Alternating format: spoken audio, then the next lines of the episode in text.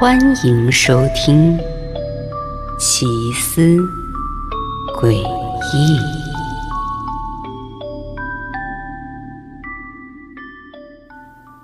我一直特别喜欢惊喜。我记得每年圣诞节，我的兄弟姐妹们都会蹲在圣诞树旁摇晃那些包装好的礼物，希望找到任何线索，猜出里面是什么。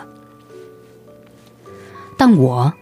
不会那么做，我会耐心的等到圣诞节早晨，闭着眼睛慢慢撕开包装纸，延长未知的刺激感。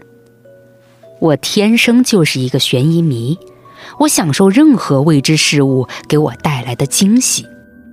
而现在我已经成年了，生活中的惊喜也越来越少。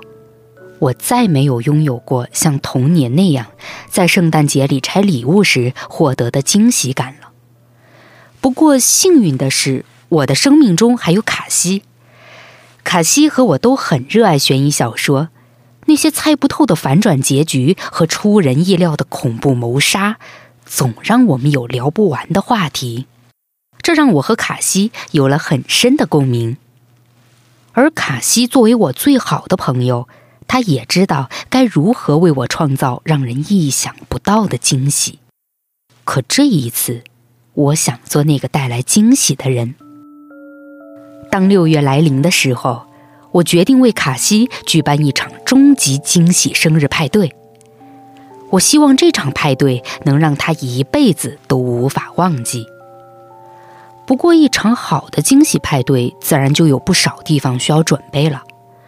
所以我连续三天从早到晚的为这个派对忙碌着。我要确保派对上的每个细节都尽量完美。我希望主角走进派对现场时，能有一些特别的、出乎意料的人出现，给派对主角带来一个惊喜。卡西的家人虽然不是最好的选择，但我知道如果没有他们，派对就不算完整。尽管卡西的童年过得并不幸福，但我知道他的家人是这场惊喜派对必不可少的一部分。可是卡西的家人对参加这场派对的热情似乎并不高。唉，但我毕竟要让这场惊喜派对完美，当然也还是尽我所能的让他们就位了。除了必不可少的卡西的家人之外，整个派对也离不开装饰。我准备了一箱彩带，用它们来营造真正的派对气氛。这些彩带有一种奇怪的味道，我想是因为它们在盒子里已经放了几天吧。我相信卡西在看到整个派对场景时不会介意这一点的。布置好一切之后，就来到最后给卡西展现惊喜的时刻了。当卡西走进派对现场时，我要让他的大脑在做好准备之前，被突如其来的惊喜吓得惊慌失措。所以我找了一个蹩脚的理由，我打电话告诉卡西，需要他来我家帮忙搬一些沉重的工具。作为一个乐于助人的老好人，卡西毫不犹豫地赶了过来。我家的房门被轻轻敲响，我知道。卡西就在门外，但我不会走过去给他开门的，毕竟这份惊喜需要他亲自拆开。卡西敲了一小会儿门，可能是见我一直没来开门，敲门声便停止了。我也不担心卡西会转身离开，他一定在门外很疑惑。明明刚才我还打电话让他过来帮忙，怎么他来了反而我就不在家了呢？凭我对卡西的了解，他一定会在疑惑的驱使下去用那把他早就用过好几次的我家的备用钥匙。一切啊，都跟我所想的一样。没过多久，我就听见钥匙打开门锁的声音。卡西推开门，走进了我家漆黑一片的客厅。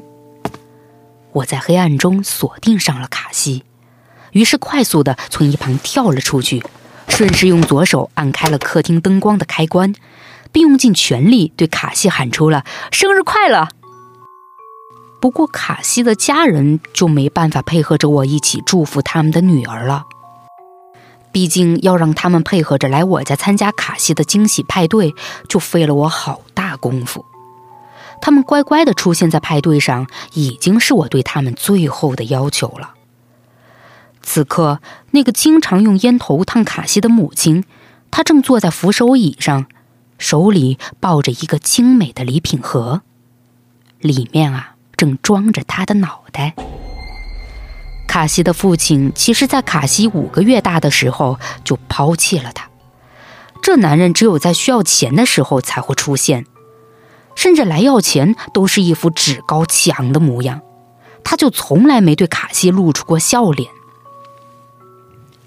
不过现在这男人好多了，他正躺在沙发上，脸上刻着夸张的微笑。卡西的哥哥，那个每天都会殴打卡西，并且专挑那些不会显露淤伤的地方下手的哥哥，他现在则是躺在地板上。满身都是淤青和伤痕。这几个人的身体不知道是从哪天开始已经有些发臭了，而在我花功夫让他们配合我给卡西布置这个惊喜派对的时候，从他们身上洒落的血迹也难免沾到了客厅里。可你一定无法相信。这些竟然给整场惊喜派对增添了悬疑和恐怖的氛围。卡西在灯亮起来之后，脸色显得有些苍白。他先是惊声尖叫，而在看清了那几具尸体是谁之后，他便缓缓的蹲下，捂住嘴抽泣了起来。你喜欢我送给你的惊喜吗，卡西？我期待的问。卡西没有回答我，他已经泪流满面，哽咽着说不出话来。过了好一会儿，卡西才站起身，然后朝我的方向走了过来。他给了我一个热情的拥抱，并对我说：“这是他有史以来最棒的生日派对。”我看着卡西那张扭曲的笑脸，觉得全身暖洋洋的。我当然知道怎么为卡西准备一场完美的惊喜。毕竟我是他最好的朋友。